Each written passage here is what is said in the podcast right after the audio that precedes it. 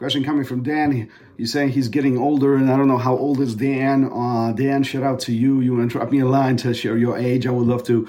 I would love to have that conversation. But listen, we are age.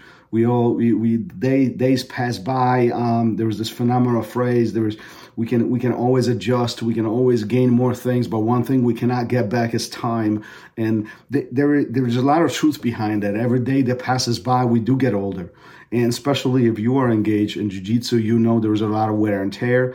There is a lot of friction. Our bodies are being put in compromised positions on top of the fact that we are slowing down, right? So staying in in good active state um, as far as our physical, our physical, not appearance, but our physical mechanics and our bodies are concerned is important, right? I mean, um, I know myself when I was in my 20, I could care less what I ate and how much I moved. I just, you know, I didn't even care how I trained. It was just because I loved it so much. That was not my primary concern. But as I get older, in my 30s and now 40s, um, you know, I do appreciate the fact that I do need to warm up. I do need to really stretch out. I do appreciate the fact that sometimes I do need to take a night off, um, even though I don't want to. Sometimes I need to take a week off because I don't want to. Some aches and pains and injuries, some of them, they come up, and being smart about it is the key.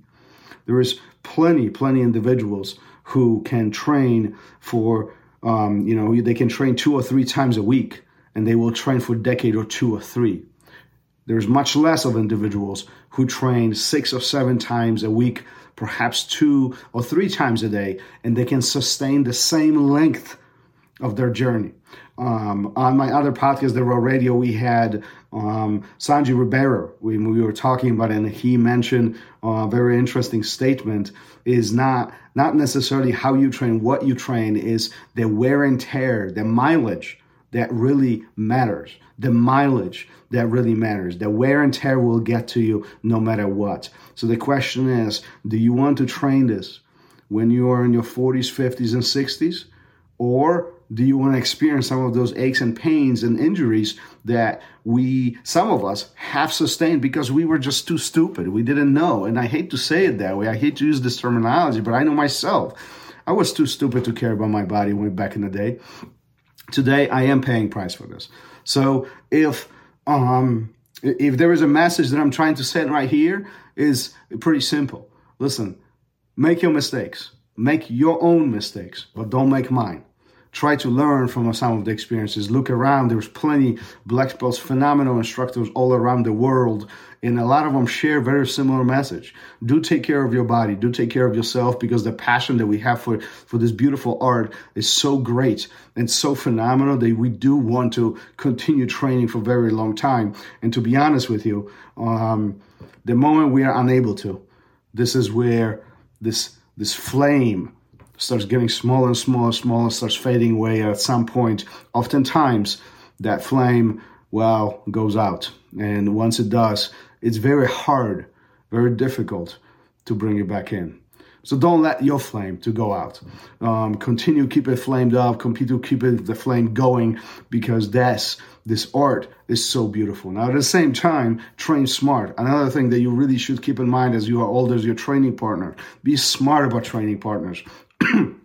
excuse me, you don't have to train with everybody. You don't have to say yes to every single roll. You don't have to go to every single class. Being smart about it is important. And I do think that if you engage your instructor, if you talk to them, um, they will help you develop a plan which will suit you in the position, the situation, the circumstances that you find yourself in.